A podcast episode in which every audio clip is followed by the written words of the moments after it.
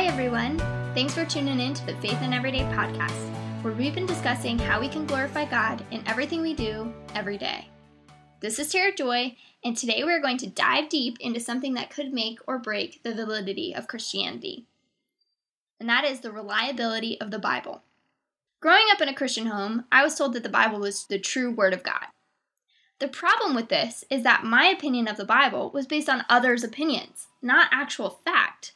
So when asked about it, my opinion does no good when trying to convince someone that the Bible is in fact true and reliable.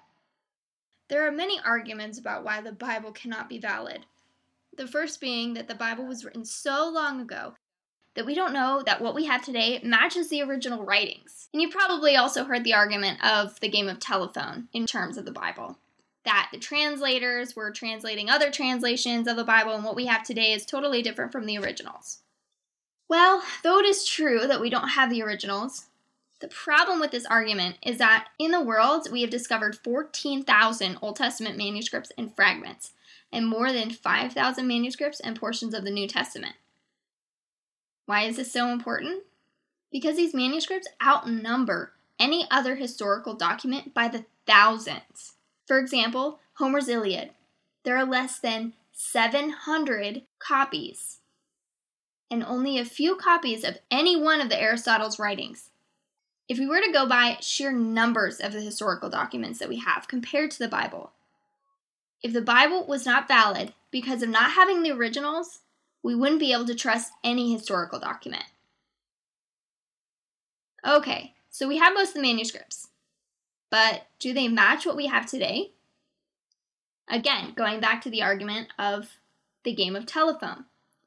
For the Old Testament, the first set of manuscripts we discovered was in 1897, and they dated back to 800 AD. But in 1947 to 1955, the Dead Sea Scrolls were discovered, and they contained manuscripts dating back to 250 to 200 BC. And because of this find, it confirmed the find in 1897, because it included passages our Bibles contained, but surprisingly also that our Bibles don't contain. The earliest verse found was dated back to 800 to 700 BC. That is 300 to 400 years before the Old Testament was even finished in 400 BC.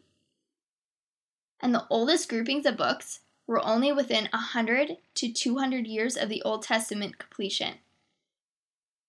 Again, in comparison with other historical documents, this is a much shorter time frame than all of the others. For example, the first biography of Alexander the Great was written in 2 AD by the Greek historian Arrian of Nicomedia in his book, The Campaigns of Alexander.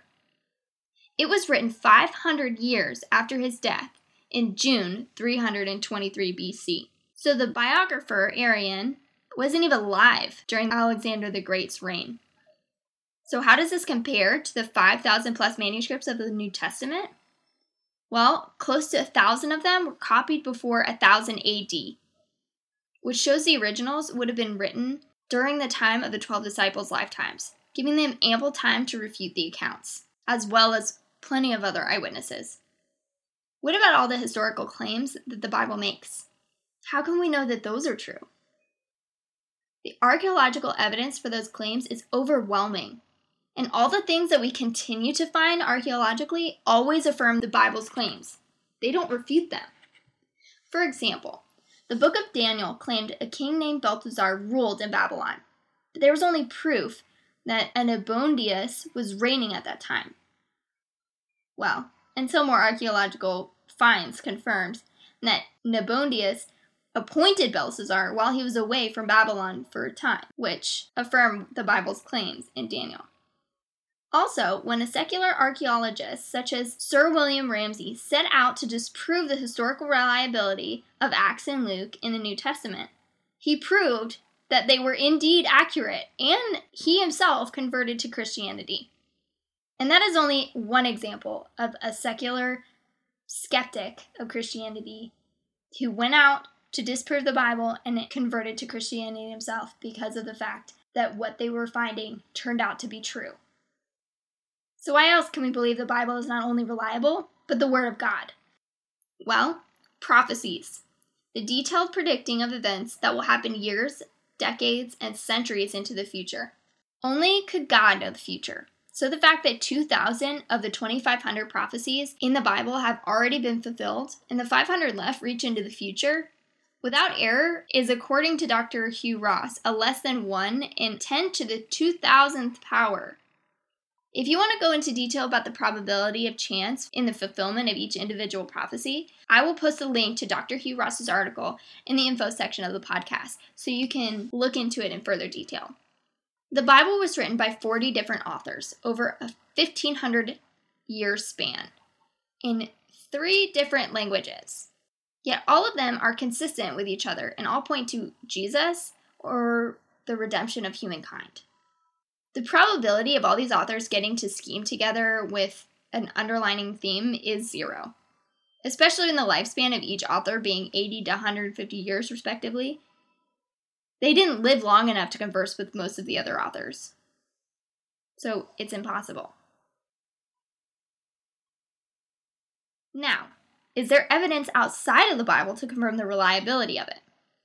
Yes, secular historians like Josephus, who was before 100 AD, Roman Tacitus around 120 AD, Roman Suetonius around AD 110, and Roman governor Pliny Secundus AD 100 to AD 110 make direct reference to Jesus or affirm the New Testament references. Not only secular, but early church leaders, for example Clement of Rome, wrote before 250 AD, shed light on the reliability of the Bible. With all the different evidence for the reliability of the Bible, it completely outweighs the possibility of it being false. And if you find the Bible false, you won't be able to believe any other historical book due to the lack of evidence in comparison. It's definitely something to think about. This is Tara Joy. Thanks for listening to Faith in Everyday. Feel free to go to our blog at www.faithineveryday.com or visit us on Facebook at facebook.com/faithineverysingleday to join in the conversation. Talk to you next time.